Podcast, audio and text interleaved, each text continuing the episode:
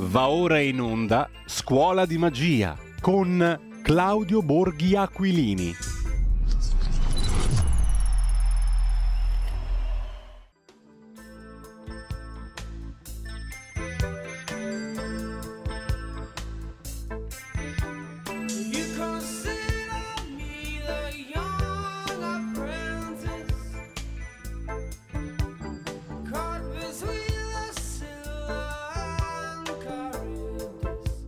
La magia ha vinto. Con queste parole Aldo Savoldello, in arte il Mago Silvan, ha ricevuto a ottantacinque anni l'onorificenza al merito del Presidente della Repubblica, Commendatore della Repubblica. Una gioia immensa, qualcosa di magicamente bello, ha detto il Mago Silvan, in mezzo a tante notizie tristi di questi tempi. Che la magia abbia vinto eh, ci fa piacere, perché questa è una rubrica che adesso si sposta al martedì, la nostra Scuola di Magia con Claudio Borghi Aquilini. Intanto però io mi manterrei a metà strada fra il Mago Silvan e un altro mago molto famoso, il Mago Silvano, il mago di Milano. Signori e signori, sim salamin, eh? Attenzione. La magia, l'illusionismo, la prestidiri, giri, miri, zirizzazione. Guardate attentamente, signori, guardate che cosa sto facendo, eh? Niente, ma lo sto facendo molto bene. Eh, non è male come insegnamento anche questo. Eh, peraltro, perfino Harry Potter è nel nostro pantheon, diciamo così, eh, e però soprattutto eh, io lascio a questo punto la parola per dirla sua, perché non so se è d'accordo su tutte queste citazioni auliche importanti. Claudio Borghi Aquilini, che è con noi, che ringrazio e che saluto. Buongiorno Claudio. Da oggi Buongiorno siamo al martedì, voi. tendenzialmente siamo al martedì alle nove e trenta. Allora, chi cattiamo... Chi cattiamo fuori dal mazzo? Savoldello, Cremona o Harry Potter? No, vanno, vanno, tenuti, vanno tenuti tutti, perché stiamo parlando di importanti maghi, ognuno a, a, a modo suo. Eh, però, insomma, lasciatemi dire, eh, Savoldello, vale a dire Silvan, secondo me ha bisogno di un, uh, di un posto particolare, perché ha fatto... Uh, per, per quelli, insomma, diciamo della mia generazione, beh, va, eh sì. mettiamola così, eh, condivido. Era il mago, era il mago per eccellenza, ancora insomma, più di Tony no? Binarelli, ancora più di Tony Binarelli. Sì, perché Tony Binarelli eh, faceva un, che era bravissimo peraltro, però faceva un po' la parte del paranormale, no? Cioè faceva quasi credere che fosse tutto sommato vero quello che si vedeva. Viceversa, il Mago Silvan era proprio un prestigiatore, cioè eh, uno eh, la prestidigirizzazione era la sua. La prestidigirizzazione, quella del, del Mago Cremona, cioè uno che eh, Era, era così abile, no? Nel farti credere che succedeva una cosa, invece ne stava capitando un'altra.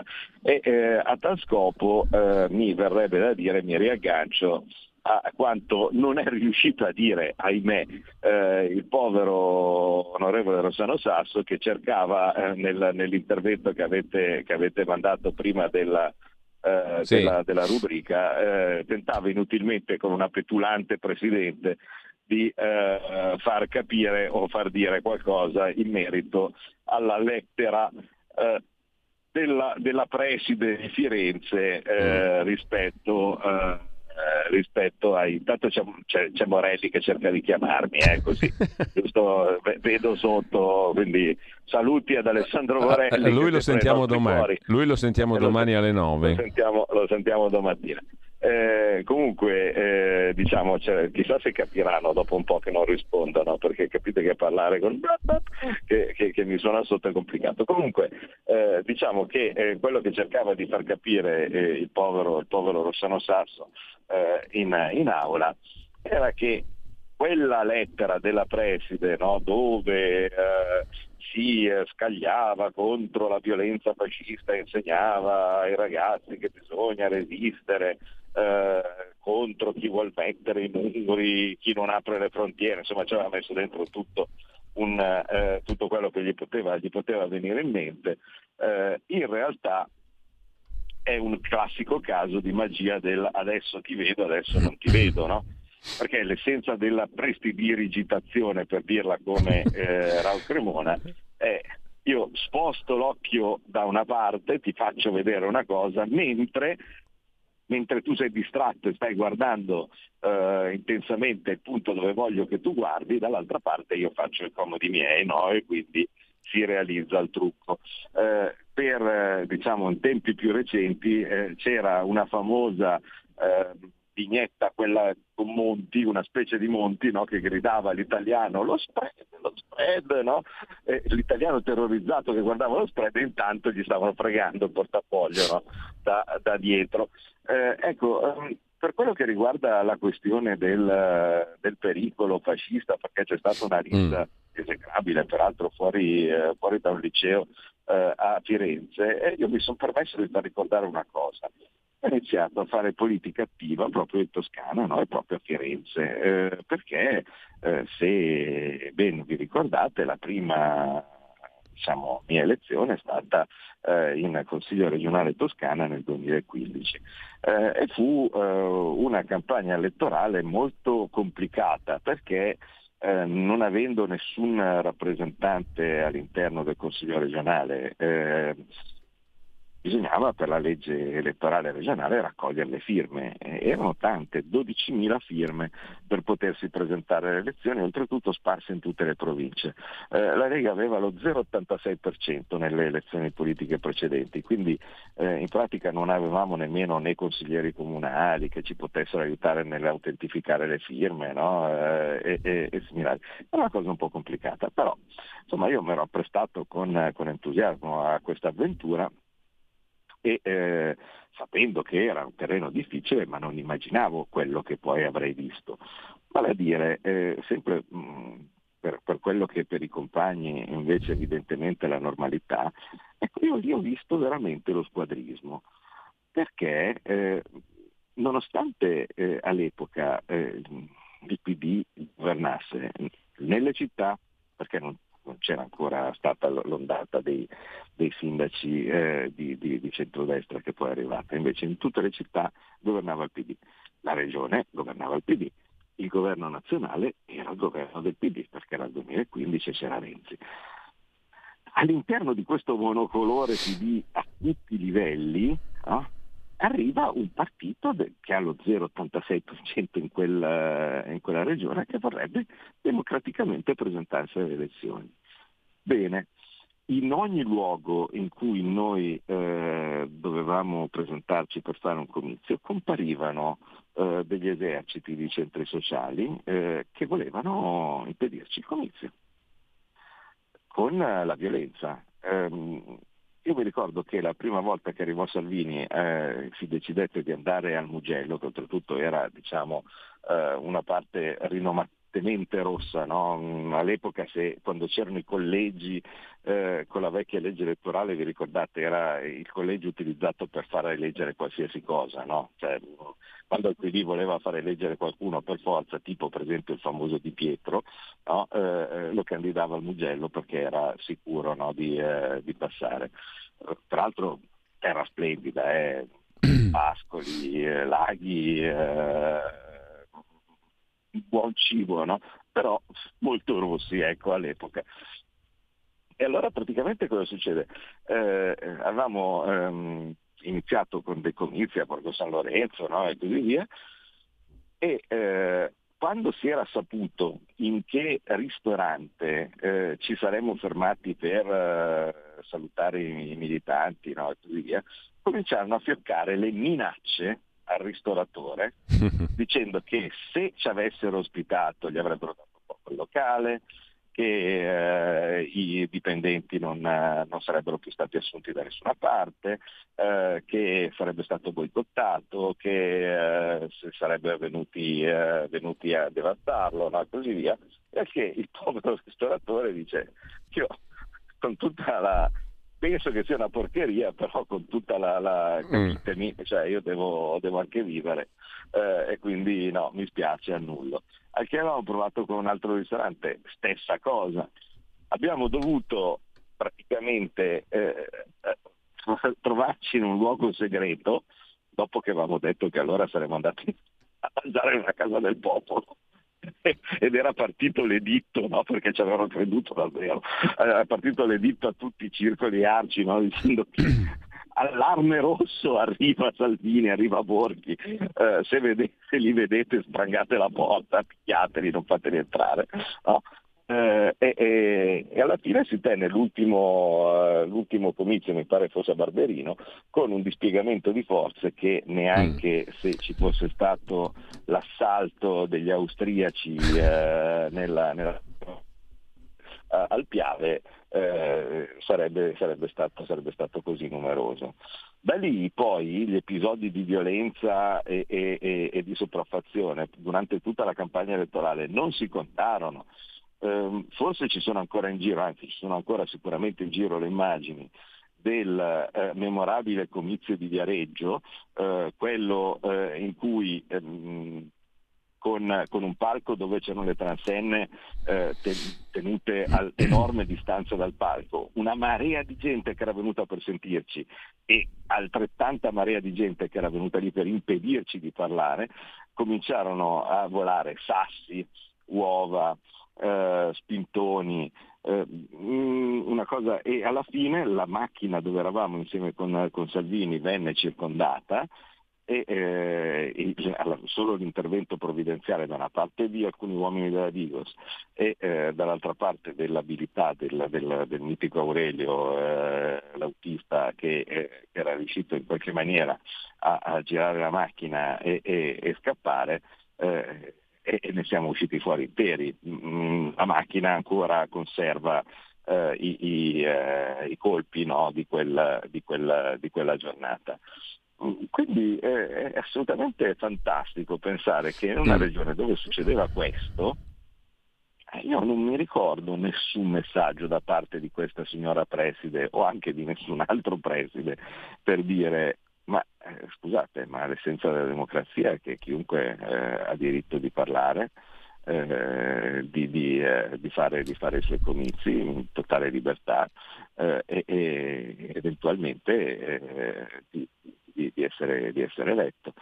No, invece c'è una rissa fuori da, una, da un liceo e eh, ancora da accertare cosa sono state le meccaniche, perché ehm, numerosi testimoni indicano che eh, i, i, i ragazzi di destra sono venuti lì a fare un volantinaggio e sono stati, diciamo, sono stati aggrediti e da lì ha reagito, da lì è partita la rissa, eh, però non voglio entrare sinceramente nel, nel gioco di chi ha iniziato o similari, perché mh, la violenza non va mai bene, però pensare che quello lì è fascismo e dall'altra parte invece è, è assolutamente normale prendere e aggredire eh, una, un cittadino che vuol, vuol far politica, che alla fine si rivelerà essere rappresentante del venti per cento dei cittadini della regione, perché questo fu l'esito poi eh, ele- elettorale, eh, quindi da, da, dallo ottantasei, dopo quelle, quelle elezioni, eh, venne eletto, la Lega, eh, venne eletto con, con il venti per cento, la Lega prese il diciassette per cento. Eh, ma eh, mi risulta veramente, veramente fastidioso, ecco, perché eh, quelli sono assolutamente due pesi e due misure eh, e, e un'ipocrisia incredibile, no? Per cercare di far politica nelle scuole, che secondo me è una cosa molto fastidiosa. Come Io secondo te? Neanche al mio liceo, ecco, a parlare. Secondo te, Claudio, il clima è ancora quello?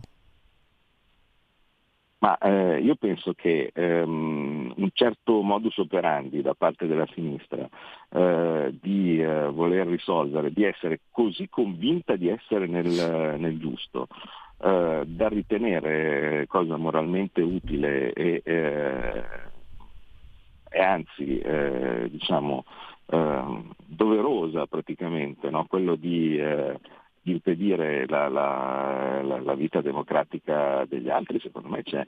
Ehm, io credo che ancora in Toscana la pensino così in molte, molte occasioni. Eh, io veramente è una cosa che, che è talmente lontana, no, dal, dal, mio, dal mio pensiero, eh, che, che cioè, insomma, a me mh, insomma, in Lombardia, nonostante come anche recentemente eh, messo, messo a riprova dalle ultime elezioni, nonostante il centrodestra sia larga maggioranza, io non ho mai visto andare a bloccare o, o, o a picchiare qualcuno del P D o di Rifondazione Comunista o di chissà quale altro partito qualsiasi per non farlo parlare. Mm, in Veneto che, che, che, che il, il centrodestra e la Lega sono sempre stati eh, largamente maggioritari, anche lì a nessuno credo sia mai venuto in mente di andare con delle squadre a, a, a menare o a cercare di o a tirar sassi o a impedire che, che, che qualcuno del P D parlasse. Eh, mi sembra che sia veramente la base della democrazia, no? Invece qualcuno Uh, ancora la pensa così. E poi adesso, se vuoi, arriviamo a uh, cosa, cosa sarà, eh, penso che, se devo essere sincero, non migliorerà la, la, la questione, con uh, la immaginifica signora ecco, Schlein. A proposito di questo, Claudio, e stamattina abbiamo mandato in onda quel confronto che tu avesti in TV con lei sette anni fa, no? Um, l'hai messo sul tuo profilo Twitter, l'abbiamo mandato in onda anche noi, e questo ti volevo chiedere a proposito di magia, o perlomeno di capacità di previsione. Tu avresti previsto che la signor asterisco Schlein sarebbe arrivata a guidare il Partito Democratico, e, e tu prevedi anche che ci darà grandi soddisfazioni in tema di magia a proposito, e di previsioni. A proposito poi del, um, delle sue affermazioni dell'epoca, um, insomma, fece affermazioni totalmente false, infondate, no?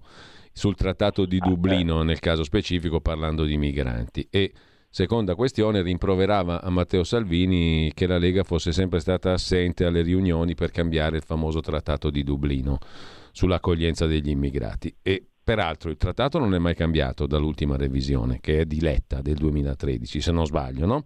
E, e, non esiste alcun do- e non esiste alcun documento di queste riunioni, tu fai notare. Quindi l'allora eurodeputata Elly Schlein era quantomeno piuttosto imprecisa, diciamo così. Ecco, tu immaginavi che la signor asterisco Schlein, o il signor, ci avrebbe dato queste grandi soddisfazioni? E ce le darà?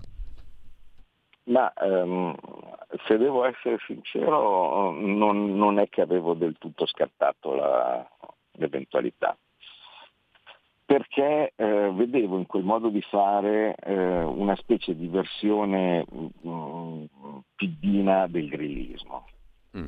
No, mh, in una maniera o nell'altra, quelle scemenze di, me- di fare il cartello, eh, di mettere un qualcosa da mettere in social falso, no? Ma che aizzasse eh, il, il, il popolo contro questo, contro quest'altro, era una caratteristica tipica del grillino, no? Poi non era vero quello che, che dicevano, facevano, ma loro grufolavano, no? Su queste cose, eh, e eh, alla fine ehm, ho detto, bah, questa qui utilizza eh, gli, gli, stessi, gli stessi sistemi, ed è deliberato, perché una volta che io ti dimostro che non è così, la volta dopo in teoria dovresti smetterla. No, se io guardavo le trasmissioni, la volta dopo uguale, no? Ancora mh, preciso.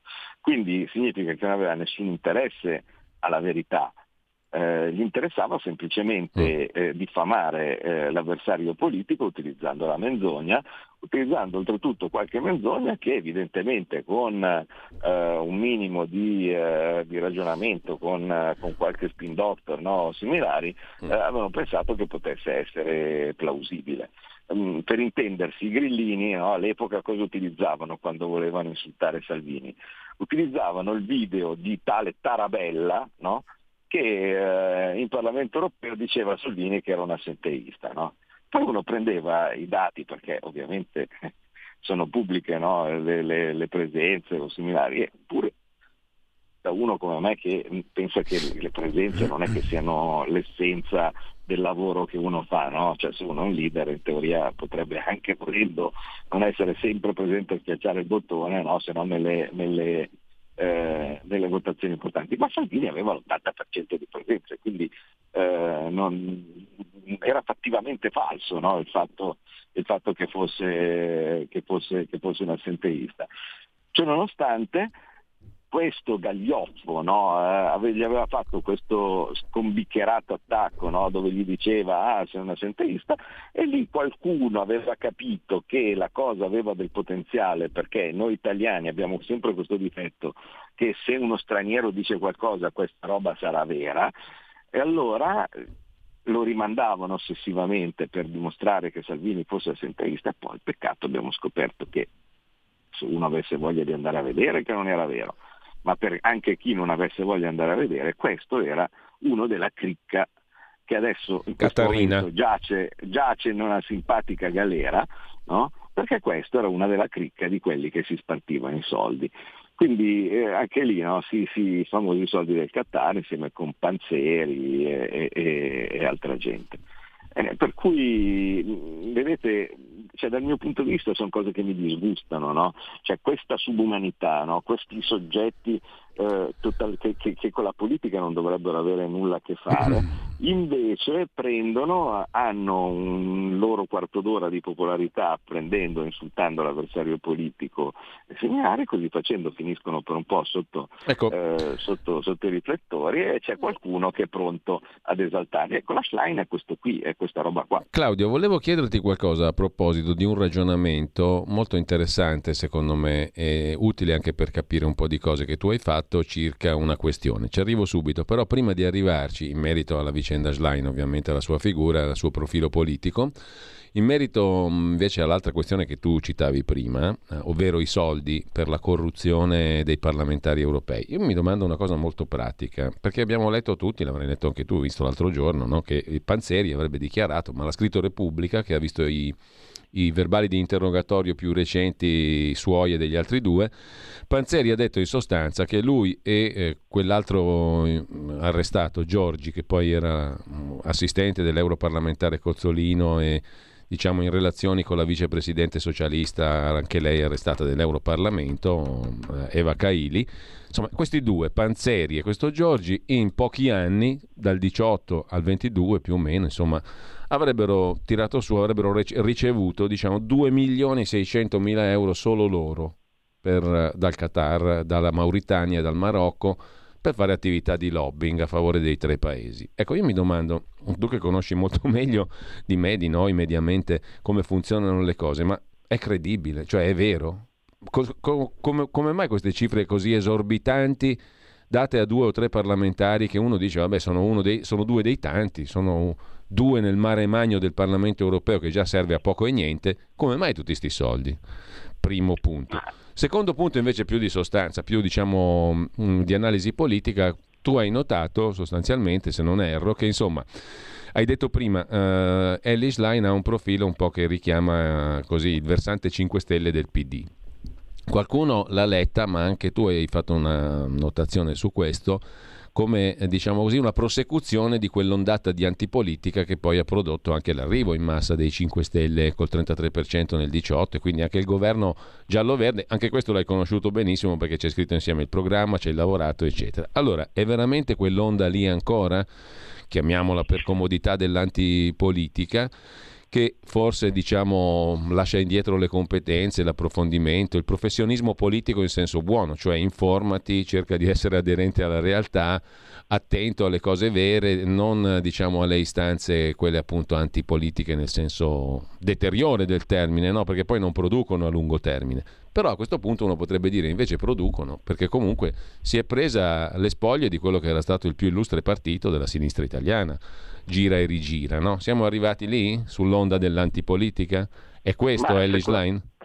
Seco- secondo me eh, c'è, c'è sicuramente del vero, nel senso che eh, il, l'antipolitica, e nello specifico oltretutto eh, le famigerate sardine, no? mettiamola, mettiamola così, c'è una mobilitazione con argomenti facili eh, di, eh, di, di, di, di di poveretti inconsapevoli, eh, dall'altra parte però è stata in questo caso secondo me piegata, mh, c'è un'operazione politica forse un po' più raffinata. L'hanno teoria, usata cioè, i vecchi vale, marpioni insomma, è l'altro, vale, a dire, vale a dire che secondo me i vecchi marpioni eh, che si vedevano semplicemente eh, diciamo così spodestati dall'altra corrente, cosa normalissima in un partito, eh? Attenzione, succede sempre così, cioè c'è un gruppo e poi dall'altra parte si formano degli altri gruppi, degli altri equilibri, quando sembra che l'altro, l'altro gruppo possa vincere, a quel punto partono ogni genere di, eh, di invenzione, no? Per cercare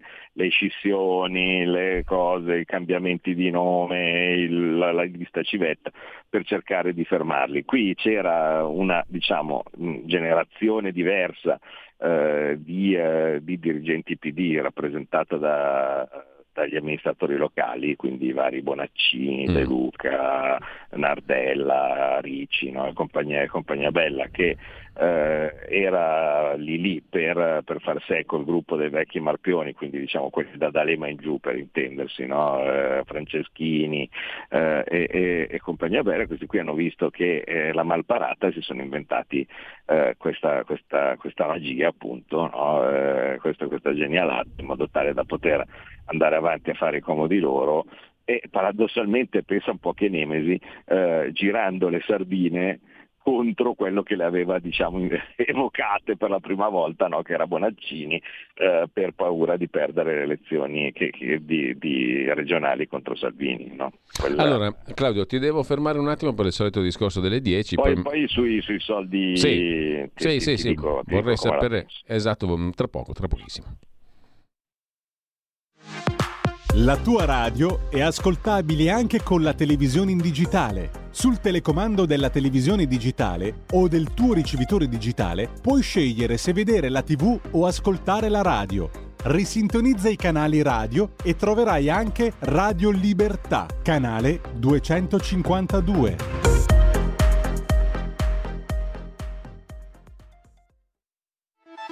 Stai ascoltando Radio Libertà. La tua voce libera, senza filtri né censure. La tua radio.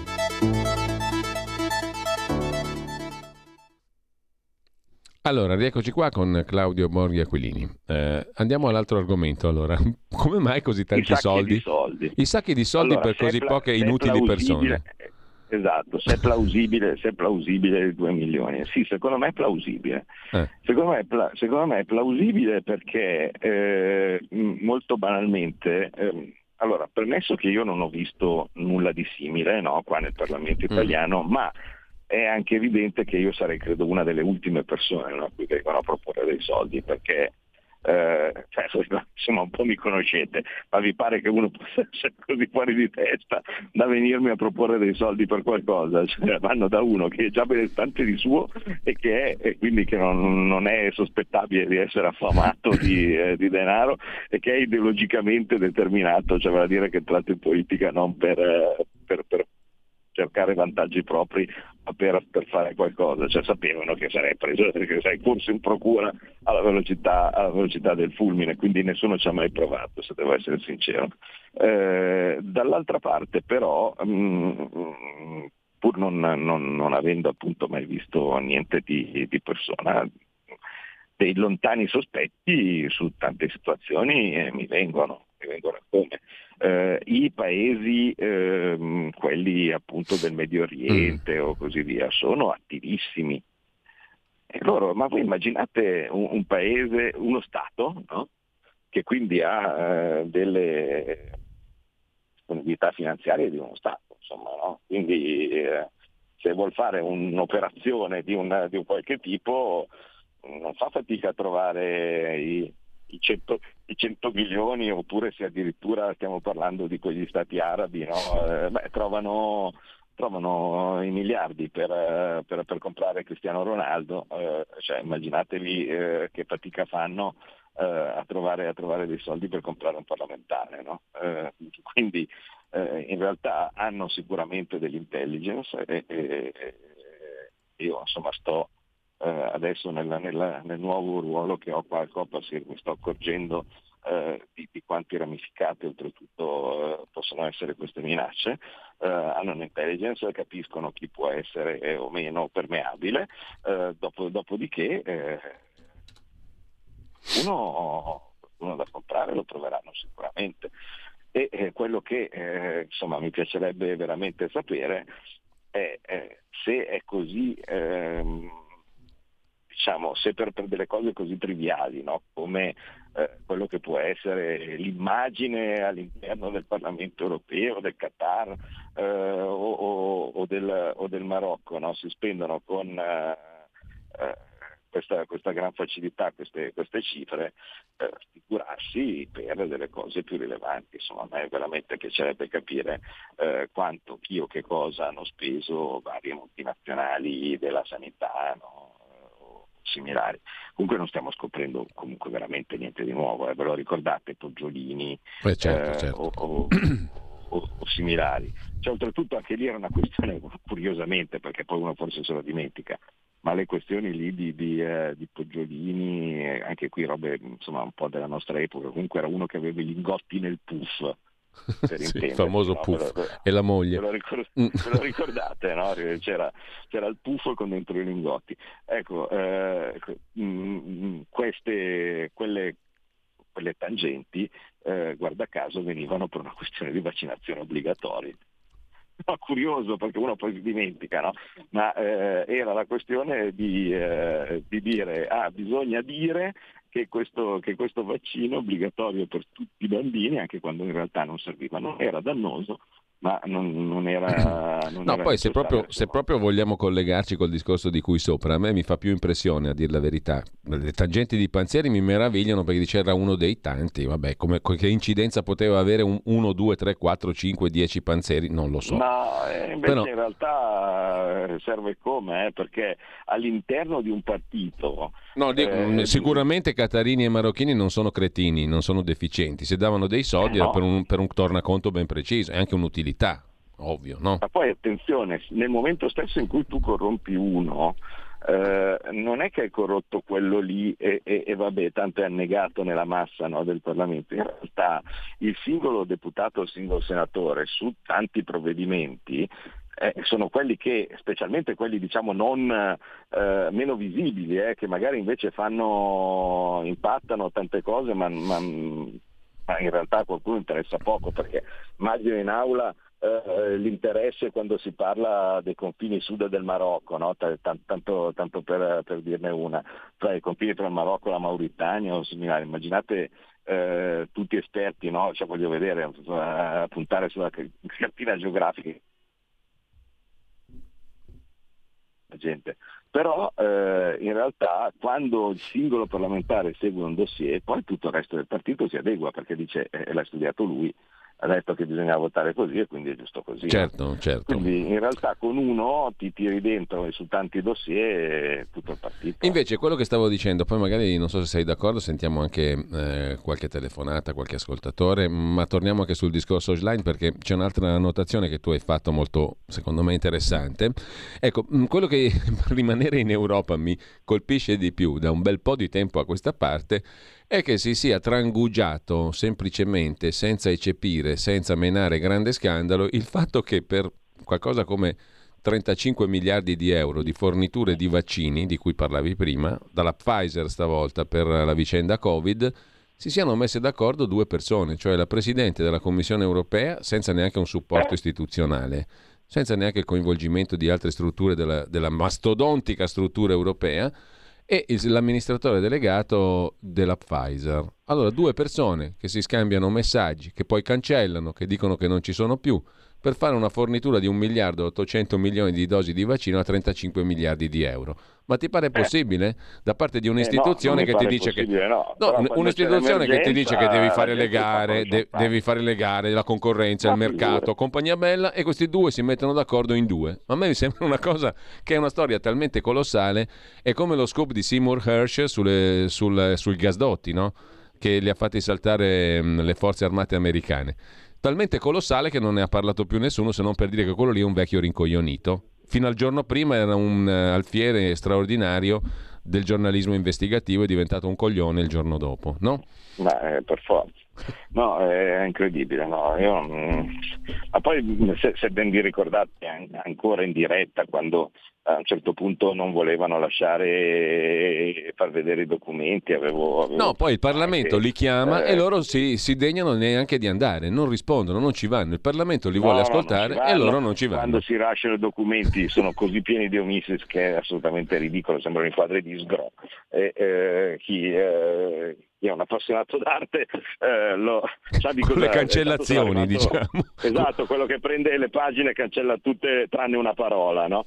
Ecco, quello lì è il grande Sgro, eh, ecco, i, i, i documenti, grazie, scusa, intanto scusate ma sto scendendo mm-hmm. perché sono arrivato, sono arrivato puntualmente, sono arrivato puntualmente al Senato eh, eh, eh, e quindi un attimo, eh, eh adempio a... Ciao, ciao, saluto il senatore Borghesi che ha fatto, ha fatto il viaggio con me, si è subito eh, tutta anche, anche la chiacchierata e, e, e, e niente, adesso mi, mi avvio allegramente verso il mio ufficio, però vedete bene che nonostante tutto eh, nel nuovo giorno di martedì ci siamo un po' rimasti dentro con gli orari, seppur ho ammorbato un povero tassista con... con le mie vabbè, magari si è anche divertito, dai, non mettiamola proprio sì, magari male. Si è divertito, non lo so, forse anche qua diciamo che i tassisti qua a Roma sono tendenzialmente dalla nostra parte, ecco, se devo, se devo dire, perché sono passati brevemente per, per l'infatuazione grillina.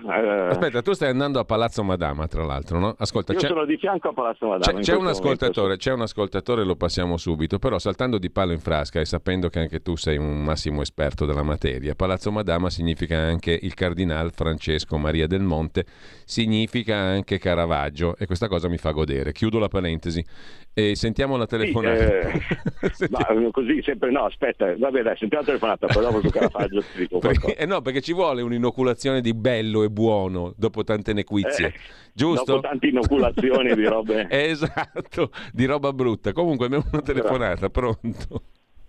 Pronto? Buongiorno. Sì, buongiorno, chiamo dalla provincia di Treviso, mi chiamo Dario. Oh, ehm, un po', Giulio, mi stupisco del tuo stupore per la cifra esorbitante di due milioni. Eh, mi riferisco mm. al, al film che tu eh, avevi consigliato di vedere di Alberto Sordi, quello in cui Una vita difficile. Dice, bravo, in cui lui dice non sono corruttibile né con cinquemila né con cinquantamila. E l'altro gli dice non ti offro cinquantamila, ti offro cinquecentomila. Cioè molto probabilmente anche a me due milioni sembrano una cifra esorbitante, però eh, credo che noi siamo un, un po' legati a un mondo antico. Beh no, hai ragione, hai ragione. Ci dice, ci dice che la Pfizer ha fatto cento miliardi di utili in più. Quando hai tolto due milioni, ma adesso indipendentemente come o che cosa, però a un'azienda così, quando hai tolto tre milioni o due milioni eh, hai tolto... Sì, eh, al netto che non stiamo parlando c'è... della Pfizer come corruttrice no, di no, Panzeri. No, no, no, ma ci, mm. sono, ma ci sono multinazionali che fanno ottomila miliardi mm. di fatturato all'anno, eh. mentre il P I L italiano è di millesettecento, quindi i due milioni che a noi sì, sì. sembrano cifre... esorbitanti, credo che per qualcuno siano non noccioline ma anche meno. Ecco, sono questo, grazie. Bene, allora Claudio ti lascio subito la parola. Eh, no, sì, davanti a questa banale considerazione, cioè vale a dire che la capacità di spesa e di influenza di tante multinazionali, di cui ovviamente senza avere le prove non possiamo, eh, non possiamo fare alcun nome, eh, però diciamo che in astratto se una di queste grandi multinazionali volesse perseguire il proprio interesse con dei metodi Uh, aggressivi uh, non avrebbe difficoltà, ecco, a trovare il finanziamento per, uh, per, poter, uh, per poter perseguire i suoi, i suoi scopi, ma uh, io invece diciamo così sono altrettanto preoccupato uh, dalle ingerenze degli stati sovrani, insomma, no? Perché uh, chi ci dice che la Cina non pensi di comprarsi o non abbia già pensato o non abbia già fatto Uh, di, di comprarsi qualcuno, chi ci dice esattamente come ha fatto il Qatar per uh, dei, degli scopi minori, ecco, mettiamola così, cioè quando ci sono in ballo magari contratti, uh, cose, decisioni importanti che riguardano le tariffe, no, o similari, eh, beh, io penso che uh, in uh, e quindi questo è uno, diciamo, dei, delle frontiere, devo dire, eh, della nostra intelligence, che eh, insomma la, il fatto di iniziare a mh, conoscere meglio questo, eh, questa, questa parte del nostro Stato, appunto con, con il mio incarico al Copasir, peraltro adesso eh, sono qui proprio perché il primo appuntamento in giornata è proprio legato a, a un appuntamento legato, legato all'intelligence, infatti adesso andrò nella, nella, nella sede del D I S, eh, che è il, eh, diciamo, il l'ente di raccordo dei servizi segreti italiani, che sono divisi in due eh, grandi parti, che è l'AISI, che è il, il servizio, i servizi segreti interni, e l'AISE, che è quella insomma, che lavora sugli scenari esteri, eh, una buona parte sta proprio nel combattere queste ingerenze. Mm. Ed è un lavoro, come potete immaginare, oscuro ma, ma importantissimo, perché la democrazia viziata Da, da, da, dalle ingerenze e dalle influenze esterne si vanifica, è già diciamo messa e minacciata da tante cose.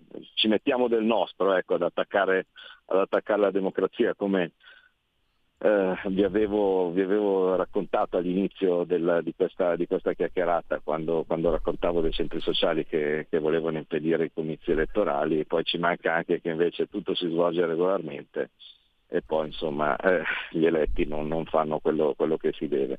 Eh, io poi avevo fatto di mio una minima riflessione, no? Quando eh, il, il signor Panzeri pare che abbia detto eh, che con i soldi del Marocco, eh, oltre a ricevere i soldi, eh, il Marocco ha anche allertato tutta la comunità di italiani di origine marocchina in modo tale da votare in massa Per, eh, e comprandosi quindi così l'elezione per questi personaggi. Ha fatto tutta una, se- una serie di nomi. Questa cosa ovviamente dovrà essere provata, cosa che non so se sarà mai possibile provarla, eh, però è stata detta, non mi stupisce, ed è sinceramente una riflessione che a me piacerebbe fare in merito alla questione delle preferenze, perché io lo so che idealmente tutti diciamo uh, che bello le preferenze, eh, così decido io e non eh, la segreteria cattiva di partito, eh, però ci sono i pro e contro. Alla fine con le preferenze uno può avere magari una persona che oltretutto in, un, eh, in uno scenario così complicato come il Parlamento Europeo eh, potrebbe veramente fare la differenza, e dall'altra parte magari viene scalzata eh, su oltretutto quei collegi così grandi come sono quelli per le elezioni europee, da eh, il tipo che si è venduto a questo quest'altro gruppo organizzato che gli organizza eh, fiotti di preferenze, insomma. Allora Claudio, eh. abbiamo un'altra telefonata, poi due messaggi, tra i quali, lo cito rapido, Anna Maria da Vicenza: ma i due euro versati per votare alle primarie del P D sono stati pagati eh. col bancomat, hanno rilasciato la ricevuta fiscale, eccetera eccetera, si domanda Anna Maria. Ah, due milioni intascati e ciao. Due milioni non è male, insomma, tutto sommato. Eh beh, eh, telefonata. Senza bisogno, di, senza bisogno dei sacchi, è l'unità di misura del Partito Democratico, due milioni. Quindi o, o col sacco o con la primaria, però arrivano. Che poi ha raccontato un altro... Vabbè, comunque non, non voglio perdere tempo perché ne abbiamo poco. C'è una telefonata e un altro audiomessaggio al tre quattro sei sei quattro due sette sette cinque sei. Telefonate allo zero due novantadue novantaquattro settantadue ventidue. Pronto? Buongiorno, sono Giorgio da Monza. Volevo dire che eh, l'elezione della signora Elly Schlein non mi ha sorpreso affatto, benché Bonaccini fosse in vantaggio di una trentina di punti fino al giorno prima. Però se si va a vedere un po' il curriculum di questa signora, si capisce intanto che è un'amichetta del finanziere George Soros ungherese, che il suo stesso paese l'ha messo alla porta. Il padre, ebreo come Soros, ha eh, fatto diciamo, eh, l'agente, chiamiamolo segreto, non tanto, apparteneva a un think tank, come li chiamano adesso, eh, di Bologna. Eh, la signora è benestante, mi dicono miliardaria, ma mettiamolo da parte. Ha tre passaporti, c'ha un passaporto americano, un passaporto svizzero e un passaporto italiano. Accidenti! È lesbica, e questo è una cosa fa curriculum, come si dice anche questo al giorno d'oggi, e quindi guarda caso in delle elezioni dove il controllo comunque degli elettori è stato ferreo, non certo come le elezioni del Parlamento del Nord della Lega, se vi ricordate qualche anno fa, che fu una buffonata. Quando fa il, il P D queste cose le fa seriamente, e infatti non vi viene... non mi viene neanche lontanamente il sospetto che un finanziere potente come George Soros, che nel novantadue è riuscito a mettere in ginocchio l'Italia facendole perdere quarantamila miliardi di, eh, di lire, eh, possa aver influito nelle, nelle elezioni di questa signora. E non poteva mancare George Soros, no? Beh, no, allora facendo, lasciando da, da parte eh, la religione, l'etnia, così, così di cui non mi interessa molto e anche tutto sommato non mi interessa molto. Oltretutto la senso. bisessualità, se eh. proprio vogliamo essere precisi. E ma anche, comunque... e anche di quello, sì, anche di quello mi interessa veramente, veramente poco. Eh, però c'è un aneddoto simpatico, vale a dire che, se ben vi ricordate, da parte di eh, Wikileaks c'era venuto fuori quel famoso documento proveniente appunto da, dalle Open Society, se non mi ricordo male, di Soros, dove si indicavano eh, i politici che eh, venivano considerati come potenzialmente affidabili per veicolare i loro messaggi, e c'erano, guarda caso, la Schlein e Panzeri, eh, cioè que- quelli della, della cricca. Curioso, però diciamo che eh, insomma... Mh, rispetto a tante cose il proprio curriculum forse è questo, ecco, rispetto ad altre cose di cui veramente mi interessa nulla. Allora, c'è un messaggio audio, sentiamo un po'. Buongiorno, sono Giovanni della provincia di Novara.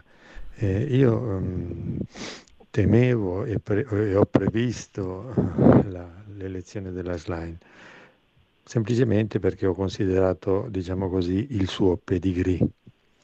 Eh, io penso anche che creerà dei grossi problemi e che attrarrà su di sé un grosso consenso, perché se mettiamo insieme reddito di cittadinanza o quello che si inventeranno e ehm, l- il non invio di denaro alla, all'Ucraina eh, e forniture militari eccetera, Eh, avrà un, un, un grosso consenso su queste cose qui, come ha fatto Salvini quando pompava sul, sull'immigrazione. Ecco, eh, io non la sottovaluterei. Buongiorno, ecco, grazie. Questo nostro ascoltatore Claudio fa parte di una serie di persone che dicono anche proprio questo, no? Mm, qualcuno dice Giorgia Meloni e Salvini stanno godendo di questa elezione, qualcun altro dice attenzione a sottovalutare, perché non è così scontato che sia un, una cosa gioiosa per il centrodestra la nomina di Schlein a segretario del P D. C'è un ma, altro... ma infatti, infatti come, come direi, mm. spero sia stato chiaro ascoltandomi, Uh, non, non ho nessuna intenzione di sottovalutare nessuno, uh, eh, cioè, certo, certo. anzi eh, impersonifica eh, tante cose che sono, sono abbastanza pericolose, poi dopo eh, che si saldino con eh, um, delle cose che faccio fatica a capire dal punto di vista, però insomma per carità, cioè, io sono zona uno Milano, no? mm. Come residenza eh, e questa è perfetta per, per, per... La infatti squadra ha preso lì, una barca di voti, radical chic, mm. eh, fluida, eh, eh, con, con, con studi a Lugano, no? E così via, è perfettamente rappresentante del, del popolo operaio che sta negli attici del centro di Milano. Ecco, tra l'altro andiamo veloci, sono le dieci e ventitré, un meme che gira su, sui social, ce lo manda un ascoltatore, l'unico soggetto in Italia ad avere incassato oltre due milioni di euro in contanti in ventiquattro ore è stato il P D, che è il partito del P O S e della lotta al cash, che non è male tra l'altro. Eh, beh, ma è vero. E poi abbiamo sedici secondi di audio messaggio al tre quattro sei sei quattro due sette sette cinque sei. Buongiorno Giulio, buongiorno Claudio. Volevo dire che anche Montagnier è diventato rimbambito, non solo come giornalista esce. Cioè, quando dici qualcosa che non conviene a chi determina l'informazione, diventi subito rimbambito. Ciao, sono Val. Così il sì, nostro... no no ma, ma attenzione, è vero, cioè, un, un Nobel come Montagnier aveva osato criticare i vaccini, io non sto lì a giudicare se male o bene, ma eh, è evidente che si trattava di un argomento dal punto di vista scientifico dibattibile, perché eh, insomma cioè, non è che si, si nasceva con, con la verità rivelata e, e improvvisamente diventava molto affidabile Burioni, no?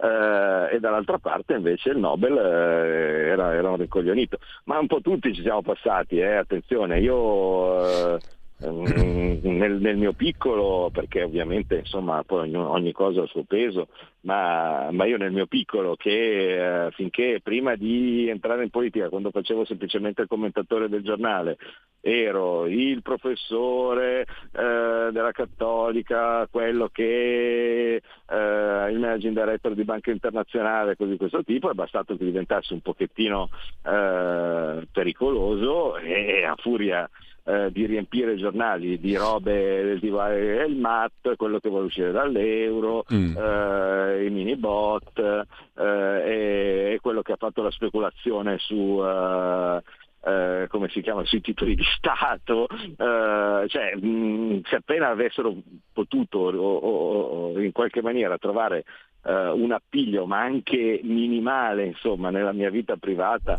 o, o similari, ecco che sarei istantaneamente diventato il matto, l'incoglionito, il pazzo, quello da non ascoltare. Allora, ultima cosa, eh, Claudio, visto che appunto siamo alle dieci e venticinque, eh, prendo spunto da un'altra notazione che mh, hai pubblicato tu sul tuo profilo Twitter. È una questione di cui accennavi prima. Bonaccini si era inventato le sardine, tu ricordi, per paura di perdere le regionali. Adesso quella stessa roba lì, presa dai volponi della vecchia dirigenza, è stata decisiva per farlo secco tramite la Schlein. Fare secco lui e tutti i suoi amici sindaci rampanti. Tu scrivi. Hm?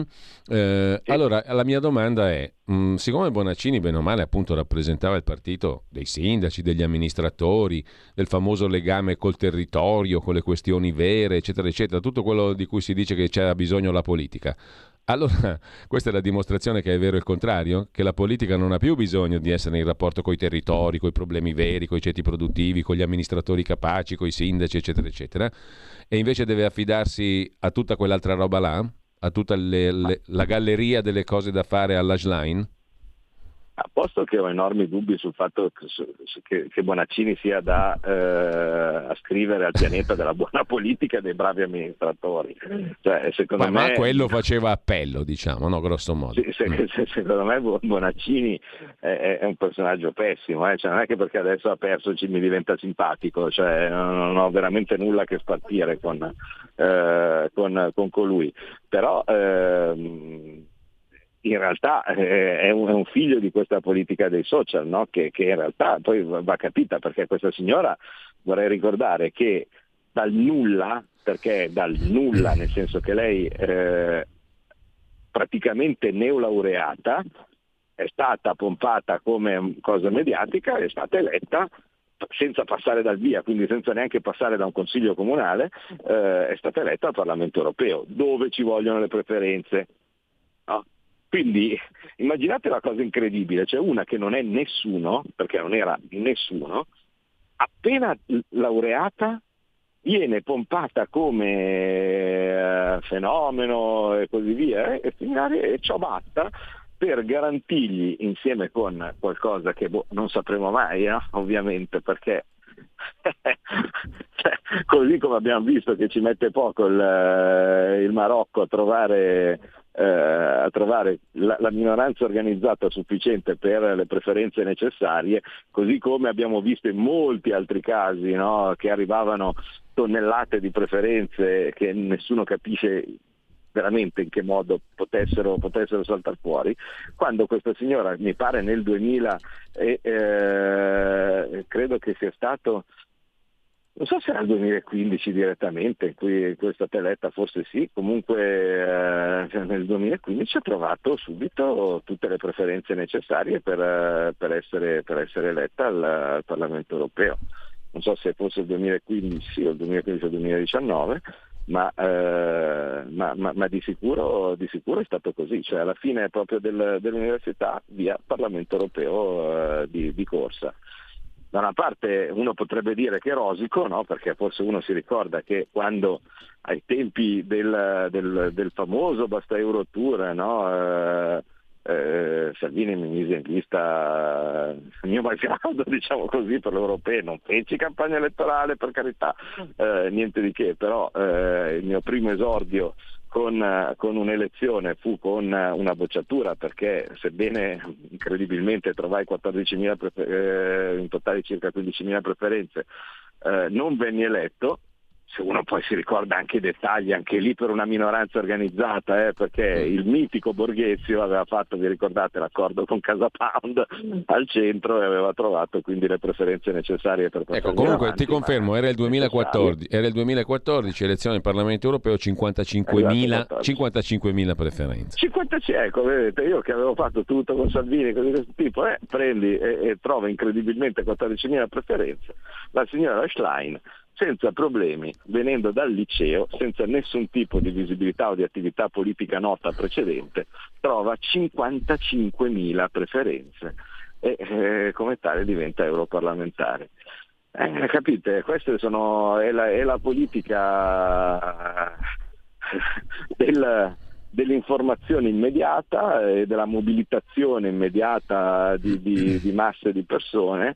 Eh, bisogna tenerne presente, anche se io considero che sia un fenomeno molto molto pericoloso. Questo non significa che la politica deve necessariamente venire dal sindaco, eh, eh piuttosto sì. che, eh, che dalla, dalla cosa, cioè, cioè, cioè, sono tanti modi, però per esempio, non so, per parlare di persone che conosciamo, eh, Alberto Bagnai non, è, non ha fatto il sindaco, non ha fatto il consigliere comunale, però si è imposto nel dibattito, cioè lui è diventato deputato perché eh, con i suoi libri, con eh, le sue argomentazioni scientifiche, con le sue teorie, è riuscito a guadagnarsi un posto molto visibile, no, all'interno del dibattito politico nazionale.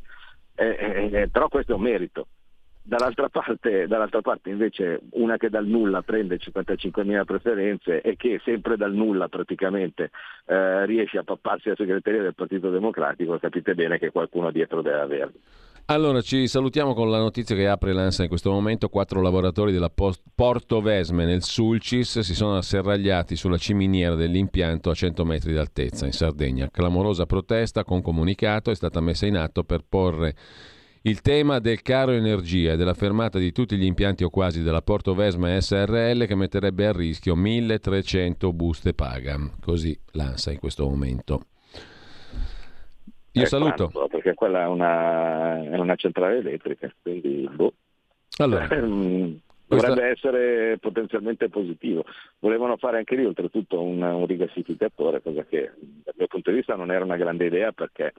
Eh, insomma, la stessa centrale di Portovesme, per chi l'ha vista, eh, mi veniva in mente che ci fossero tanti luoghi meno visibili, ecco, e meno natur- naturalisticamente pregiati, ecco, per fare, eh, per fare, per fare una, una centrale. Però, insomma, eh, però eh, comunque sono, sono questioni lavorative che, che sono molto molto complicate e eh, la questione della tutela dei posti di lavoro e degli stipendi è al centro degli incontri, quelli eh, politiche per un mondo nuovo, che abbiamo fatto a Bolzano, come vi avevamo detto la volta scorsa, è stato un grande successo.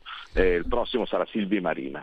Allora, grazie intanto a Claudio Borghi Aquilini, appuntamento con Scuola di Magia al martedì, ve lo ricordo, non più al giovedì alle nove e trenta. Grazie Claudio, buona giornata, grazie. Buon lavoro. Grazie a te, arrivederci. Tra poco con voi eh, Pierluigi Pellegrin con gli ospiti di cui abbiamo parlato prima, e si riparla anche non solo di Elly Schlein ma anche di auto elettrica. Buon ascolto. Avete ascoltato Scuola di Magia.